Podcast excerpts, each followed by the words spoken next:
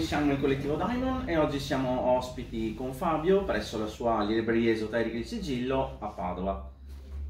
Ciao Fabio, innanzitutto grazie per averci accolti in casa tua qui a Padova. Grazie a voi.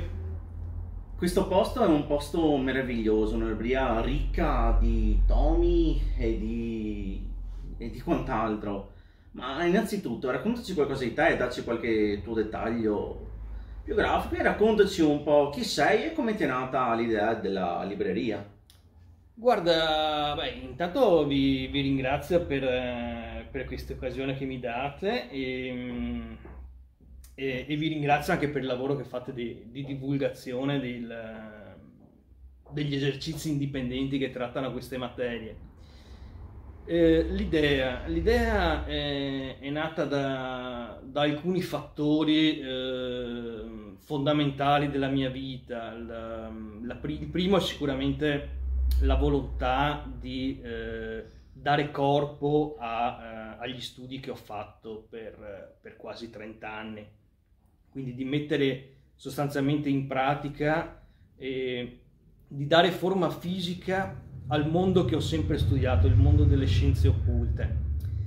Eh, oltre a questo eh, sentivo un uh, bisogno impellente di, eh, di, lasciare il mondo da cui provenivo, il, il lavoro da cui provenivo, eh, a causa de, di una netta insoddisfazione, di una mancata realizzazione, se vogliamo, eh, presente in quel mondo. E non ultimo, il consiglio che, che, mi è giunto da, da, da, quella stessa persona che mi ha aiutato nella, nella costruzione del, del sigillo, eh, Miko, la mia ragazza, che mi ha semplicemente consigliato, mi ha fatto una semplice domanda, perché non apri una libreria esoterica? È tutta la vita che scrivi eh, di esoterismo, è tutta la vita che divulghi queste materie, perché non lo fai finalmente per lavoro? Eh, in questo modo, dopo uh, quasi tre anni di, di, ricerche, non soltanto di mercato, ma anche di, uh, sul territorio, uh, visitando altre librerie del genere in tutta Europa, a Londra, a, a, Budapest, a Torino, a Milano. Ehm, dopo questa lunga ricerca abbiamo scelto, abbiamo stretto l'obiettivo su Padova proprio perché eh, sentivamo, sapevamo che da molti anni mancava un esercizio di questo genere. E, e per dare continuità a, a, questa tradizione, se vogliamo, che, che a Padova è, è, è, ancora molto sentita, abbiamo deciso di, eh, di aprire proprio qui. Uh, questo è più o meno quanto. Uh, il mondo da cui, da cui provengo sostanzialmente è quello che adesso vi sta circondando eh, con i libri di cui, di cui prima parlavi. Allora non possiamo che ringraziare anche Nicole per averti spronato ad aprire questo tempio, chiamiamolo così. Sì, mi ha spinto decisamente di forza in, in questo progetto. Qual è le motivazioni che ti hanno spinto a scegliere il nome, il sigillo e cosa rappresenta appunto il logo di questa bellissima libreria? Il sigillo eh, è frutto di un altro suggerimento di, di Mikol. Eh, ci siamo scervellati a lungo, eh, i nomi non sono mai facili da trovare, questa è una, è una, tra l'altro è una dottrina esoterica in sé il dare un nome a, a una cosa. Uh, l'uomo è, è, stato creato per, per, nominare le cose in modo tale da, da, possederne l'essenza.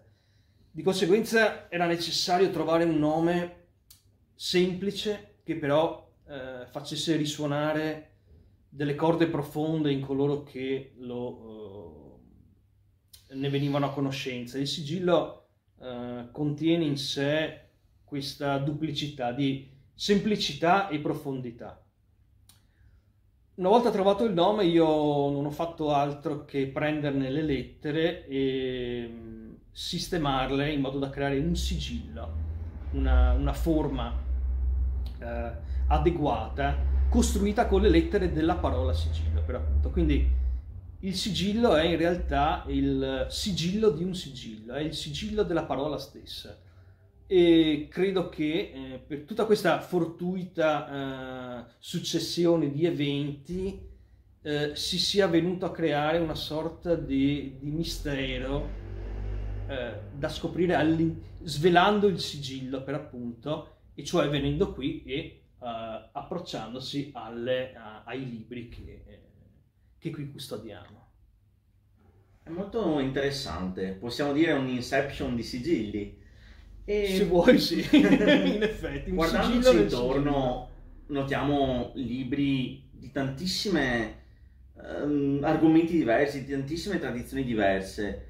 Quali sono nel tuo percorso personale e appunto nel tuo percorso diciamo imprenditoriale i libri che più vai fiero di cui hai o magari anche un legame più profondo emotivamente? Dunque, mm, è una domanda complessa uh, perché in una libreria di, così specializzata, specializzata in questo settore, ovviamente noi sappiamo che dobbiamo per forza di cose tenere determinati testi, i testi classici delle scienze occulte non possono mancare, così non possono, come non possono mancare sezioni eh, come la tarologia per esempio o la runologia. Eh, al di là di questo però eh, le cose a cui mi sento più affezionato sono quelle provenienti dai piccoli editori, dagli editori indipendenti, eh, da coloro che come dire, coraggiosamente hanno deciso di eh, affrontare non soltanto le scienze occulte ma anche altre tematiche, per esempio l'attualità, la contemporaneità, in un, modo, in un modo alternativo al di fuori del, del mainstream, al di fuori del, uh, del sistema dominante della, della cultura occidentale uh, oggi come oggi. Uh, un esempio che faccio spesso e che spesso propongo è quello di, di Editore, una piccola casa editrice di, di Roma, che, ehm, che, tra l'altro si sta espandendo moltissimo e curerà il prossimo catalogo della Biennale. E, ehm, Anarco-occultismo, ad esempio, di Erika Lagalisse, un'antropologa canadese, è un testo che, eh, che ho adorato e che affronta eh, il, le tematiche dell'occulto dal punto di vista del popolo e non dal punto di vista di coloro che all'epoca, in quelle epoche, potevano permettersi lo studio. Perché è un, eh, un ambiente, una, um, un campo di studi eh, che è stato eh, rinnegato troppo a lungo, mh, mm, sul quale non sono fatti, stati fatti eh, studi approfonditi. Quindi io mi sento più legato, per così dire, al, all'editore indipendente, all'autore indipendente, colui che a volte anche si autofinanzia o che crea campagne per autofinanziare i suoi progetti. Parlando di indipendenti, di case editrici indipendenti, di autori indipendenti, abbiamo notato che un angolo della tua libreria è dedicato a prodotti appunto non solo letterari ma anche di oggettistica e di esatto, dipinti esatto. di persone del settore, anche indipendenti. Da dove nasce questo desiderio, questa possibilità? Guarda, posso dirti che è nata la sezione, se vuoi, oggettistica, è nata molto spontaneamente. Chiaramente alcune cose sapevo di doverle avere fin dall'inizio perché la, la richiesta in una libreria del genere eh, c'è sempre eh, sai di dover avere i tarocchi, sai di dover avere le lune, sai di dover avere i pendoli per la radiestesia, per esempio. Però eh, poi eh, spontaneamente molti, molti, artisti mi hanno proposto, eh, anzi mi hanno chiesto di eh, utilizzare il sigillo come vetrina per le loro opere. E dato che eh, come ti dicevo anche prima, io ho sempre dato un grande eh, spazio agli, agli dipendenti, nonché agli artisti emergenti, coloro che vogliono farsi conoscere in una, in una città come Padova, che è una città universitaria, quindi eh, c'è molto movimento anche, anche in quel settore, eh, ho deciso di dare uno spazio alla, alle creazioni eh, artigianali di, di de- determinati autori. Abbiamo quindi allora eh, i lavori in legno, in cuoio, le rune artigianali, eh, dipinti, oggettistica rituale per esempio che mi è stata, mi è stata fornita, eh, incensi artigianali eh, e continua, continua nel senso che continuano ad arrivarmi eh, proposte per, eh, di persone che vogliono avere una, una, vetrina, ma non una vetrina qualsiasi, una vetrina un, che abbia a che fare con un determinato mondo eh, dentro al quale loro si sentono presenti. È molto interessante e molto bello questo che fai, consentire a persone che magari diversamente non avrebbero l'opportunità di mh, conoscere anche in maniera attiva questo mondo e di questo non possiamo che ringraziarti. Ma tornando un attimo purtroppo ai giorni d'oggi, stiamo, si spera, uscendo da un periodo critico. Però in quest'ultimo anno sulla carta dovrebbe aver dato alle persone più tempo libero da passare a casa e a leggere. Hai notato in questo un aumento nella, nella vendita di libri e di prodotti legati al mondo esoterico? Guarda, essendo aperto da... Eh, anzi, oggi è il secondo compleanno della libreria. Auguri. Abbiamo aperto il 20 maggio di due anni fa, quindi capitate a, a fagiolo, come si dice con la vostra intervista essendo il secondo anno proprio oggi, eh, posso dirti che l'aumento c'è stato, ma eh, indipendentemente dalla pandemia ho avuto un aumento delle vendite perché eh, l'esercizio ha iniziato a crescere, ad essere conosciuto e, e, e, a farsi un nome nella città. Per quanto riguarda la, eh, la pandemia da, da Covid, io credo che abbia avuto un impatto più sul modo in cui le persone comprano che sulla, sulla quantità. Noi sappiamo che ci sono state molte restrizioni sul, sui movimenti che, che, le persone potevano o non potevano effettuare, quindi eh, molto spesso mi è capitato che clienti facessero delle spese eh, extra in vista di, di, future, di, future, restrizioni, in modo tale da avere una scorta di libri da, da leggere, una scorta di libri di questi argomenti, che trattassero gli argomenti di cui loro sono appassionati, eh, per poter prepararsi, tra virgolette, a, a, un, a una futura chiusura.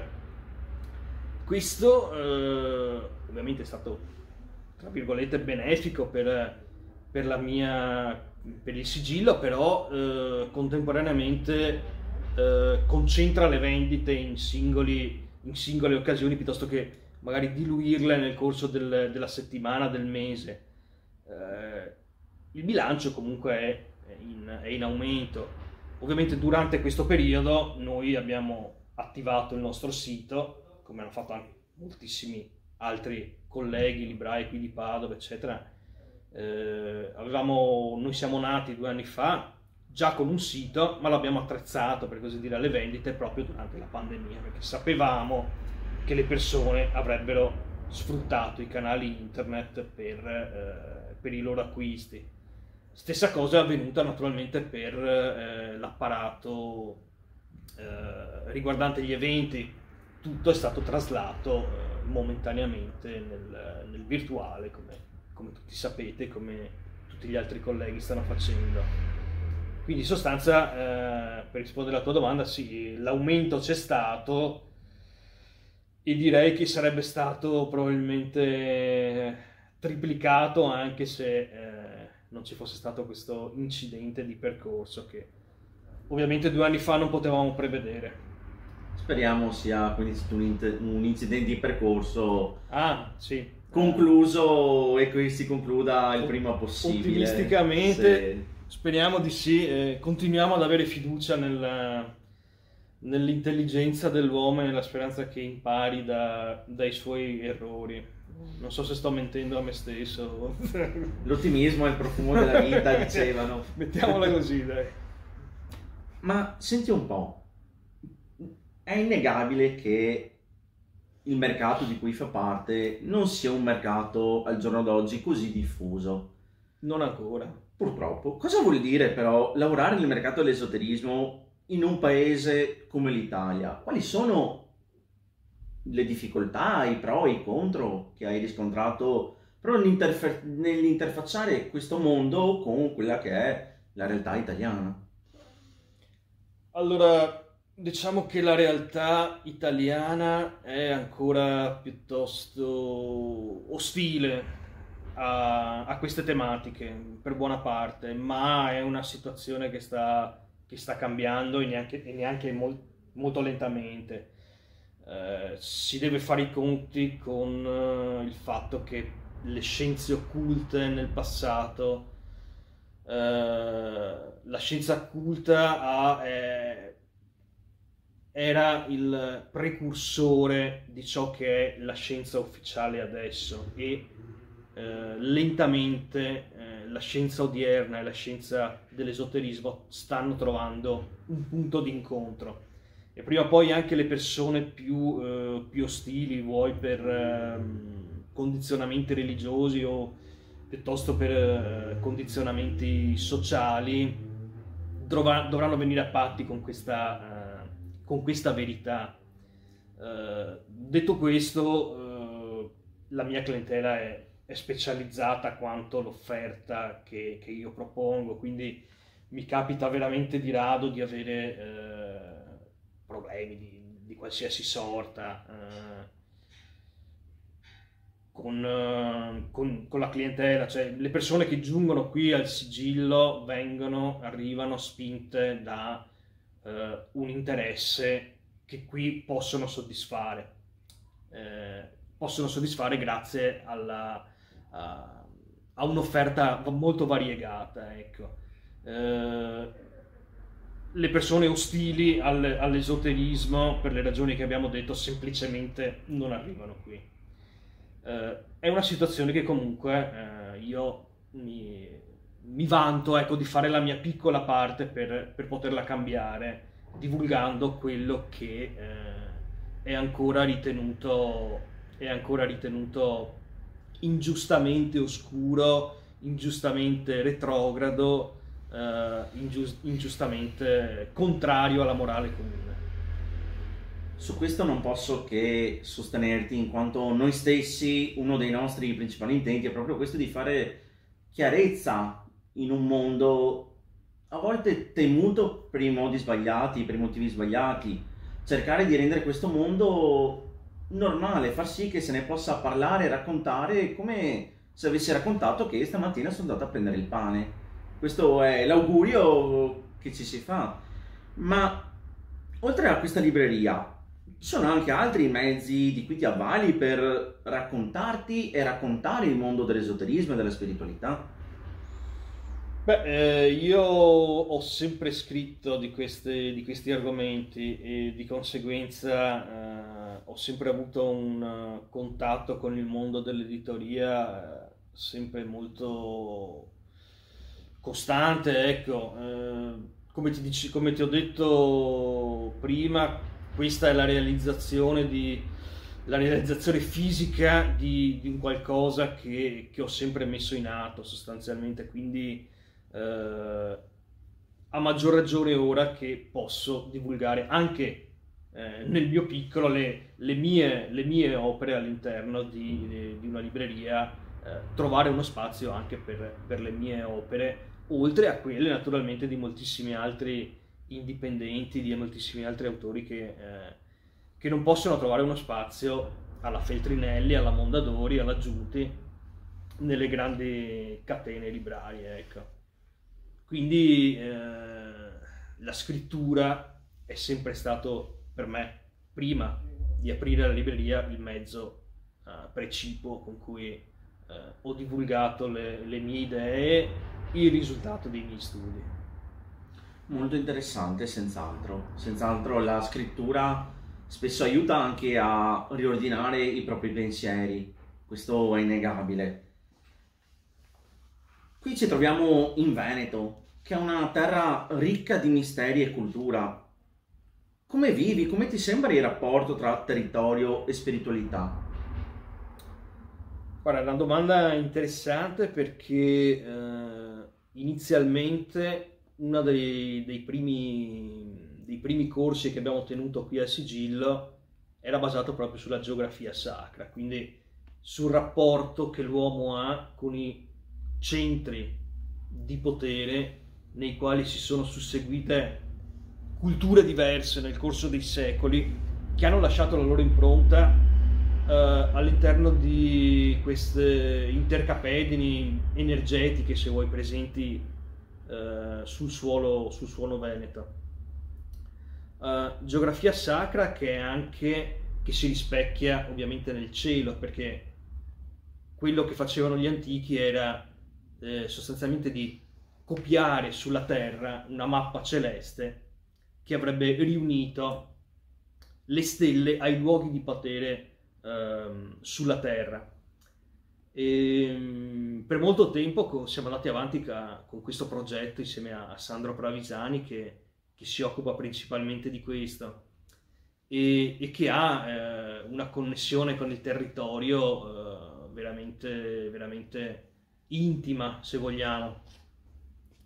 Um, ci sarebbe, avremmo continuato molto volentieri anche eh, sponsorizzando vere e proprie escursioni in questi luoghi del Veneto.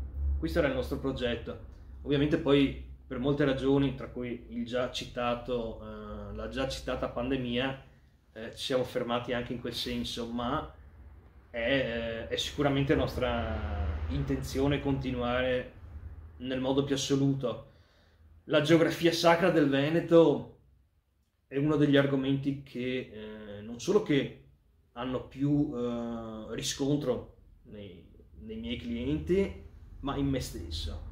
Eh, del resto ho creato una sezione appositamente realizzata per i testi riguardanti il, non solo il territorio veneto, ma comunque la geografia sacra di tutto il, il nord Italia.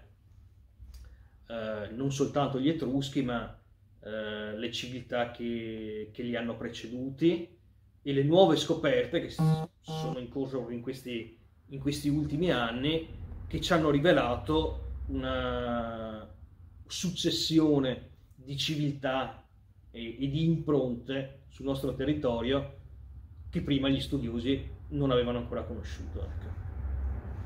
Benissimo, eh, l'argomento della geografia sacra è un argomento sul quale in futuro speriamo di poter tornare sia fisicamente andando a vedere questi luoghi, sia creando, perché no, come dici tu, articoli o altro materiale che possa raccontare in maniera più dinamica questo mondo non sempre conosciuto o non sempre visto. Guarda, secondo me il, la perfezione eh, sussiste nella, nella, divulgazione che eh, va naturalmente ascritta ai librai, ai, agli studiosi, eccetera, ma anche nella, nella pratica.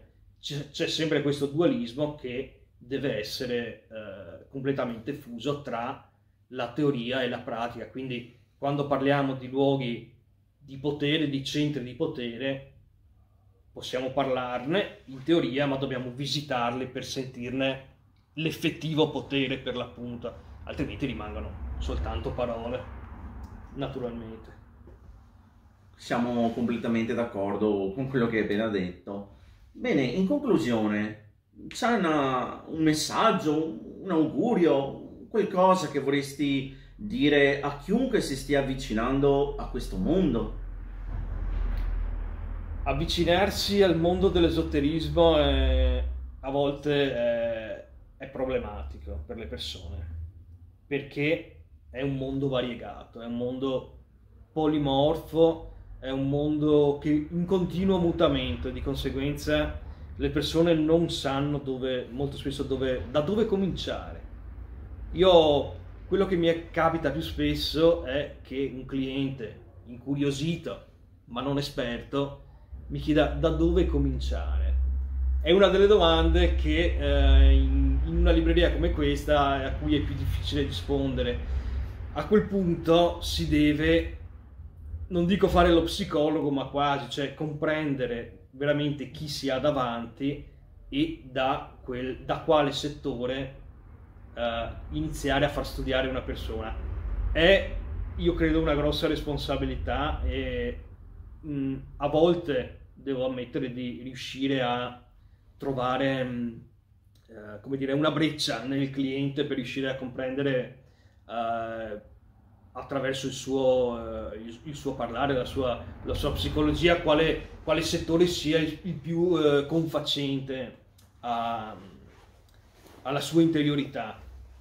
Eh, a volte ci riusciamo, eh, a volte no, quindi il mio eh, messaggio, se vogliamo così chiamarlo, è diciamo prima di eh, approcciarsi all'esoterismo, mh, mm, essere ben consapevoli di quanto sia polimorfo questo mondo e di conseguenza studiare in precedenza eh, se stessi, le proprie aspirazioni, per comprendere da quale eh, da quale scienza occulta tra le moltissime, tra le migliaia che esistono, cominciare e facilitare anche il lavoro ai, ai librai di settore. cioè, Assolutamente. C'è un libro che ti sentiresti di consigliare a chiunque, a prescindere dal suo orientamento spirituale? Il libro che dici nella libreria di chiunque voglia addentrarsi a livello solo teorico o pratico nel mondo dell'esoterismo, questo libro è un must have. Guarda, a costo di deluderti ti dirò che eh, l'articolo Il non è tra i miei preferiti perché ci, ci, porta ad escludere il resto, quindi io preferisco un libro. E il libro eh, non c'è mai perché non c'è una, un dogma, eh, solo i religiosi dicono il libro, il libraio dice i libri eh, ed è questa la, la, la nostra la nostra religione se vuoi. Però è anche vero che ci sono dei libri, dei libri per l'appunto che nella uh, libreria di un appassionato dell'esoterismo non possono mancare. Non lo so, nella, per quanto riguarda la magia cerimoniale, per esempio, non potrai mai non leggere la chiave di Salomone, non potrai mai leggere i grimori medievali, dovrai conoscere occultisti che hanno fatto la storia dell'esoterismo come Eliphas Levi, quindi il dogma il rituale dell'alta magia, testi che a volte uh, annoiano i clienti ma sui quali io devo insistere, cioè vuoi crearti una cultura sull'esoterismo, devi leggere anche questi testi.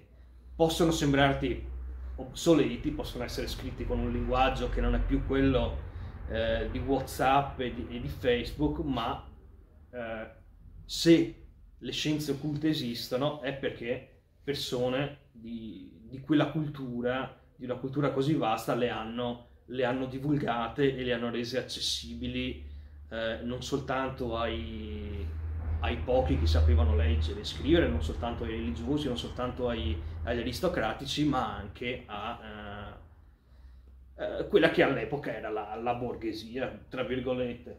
Quindi questo per quanto riguarda la magia, per quanto riguarda la tarologia, ti direi uh, leggi Hodorowski, leggi la via dei tarocchi. Ogni sezione ha i suoi master, ovviamente, che io eh, spesso consiglio ai miei clienti, ma devo dire che quando vedo un'apertura mentale eh, più grande nel, nella persona che ho davanti, allora mi sento autorizzato anche a consigliare testi meno noti, che non sono dei classici, tra virgolette, eh, però sono altrettanto validi, eh, che richiedono però un'apertura mentale che non, tutto, non tutti i clienti hanno. Uh, in sostanza, come in tutte le altre materie, eh, lo studio è necessario, non è sufficiente la, la curiosità e quindi la volontà, la fatica di studiare testi che, eh, che devono essere letti per propria cultura personale in quest'ambito. Benissimo, ti ringraziamo per il tempo che ci hai dedicato, ma prima di liberarti abbiamo un'ultima domanda inaspettata che tendiamo a fare a chiunque voglia e abbia la fortuna o la sfortuna di interagire con noi. La domanda è divisa in tre piccoli quesiti che sono con che forma sei nato, con che forma morirai e con che forma verrai ricordato. Hmm. Sono tre domande, tre domande in una. Con che forma sono nato? Uh, mi piace pensare di essere nato amorfo e di essere riuscito a dare a me stesso la forma che preferiva. Uh, per, uh, devo dire che mm, non sono mai mm, non sono mai stato condizionato da, da quello che eh, la famiglia, la, la, scuola, l'università, eccetera, mi hanno, mi hanno, insegnato, gli ambienti in cui ho vissuto. Eh, quello che sono diventato, mi piace pensare di, eh, di essermi eh, autoscalpellato, di essermi dato eh, la forma che ho adesso e che ritengo comunque temporanea, come tutte le forme. Tutte le forme sono destinate a dissolversi e, a mutare, quindi uh, con che forma sarò ricordato? Beh, eh, se sarò ricordato vorrà dire che sarò morto, di conseguenza non credo che mi importerà eh, con quale forma, con qua, quale tra le tante forme che ho avuto, tra le tante maschere che ho, che ho portato nella mia vita, sarò ricordato. Spero di essere... Uh, in realtà spero di non essere ricordato affatto. Uh, quello che mi auguro è che rimanga la mia libreria dopo di me e basta. Come, come strumento di divulgazione di quello che, che io ho studiato per, uh, per tutta la vita. Della mia forma non mi è mai importato granché. Però mi sono dimenticato la domanda di mezzo, credo. Con che forma morirai, ma c'hai già, ah, diciamo... Ah, ok. Beh, eh, sì, penso di averti già risposto. Stai ampiamente soddisfatto le, le domande. Grazie mille ancora per averci ospitato qui e speriamo che sia l'inizio di un rapporto continuativo. Magari. Essendo che la voglia di divulgare, di far conoscere questo mondo è qualcosa che ci accomuna. Grazie ancora di tutto e alla prossima. Grazie a voi ragazzi, eh, sono contento di avervi ospitato al sigillo. Eh, quando vorrete tornare siete benvenuti.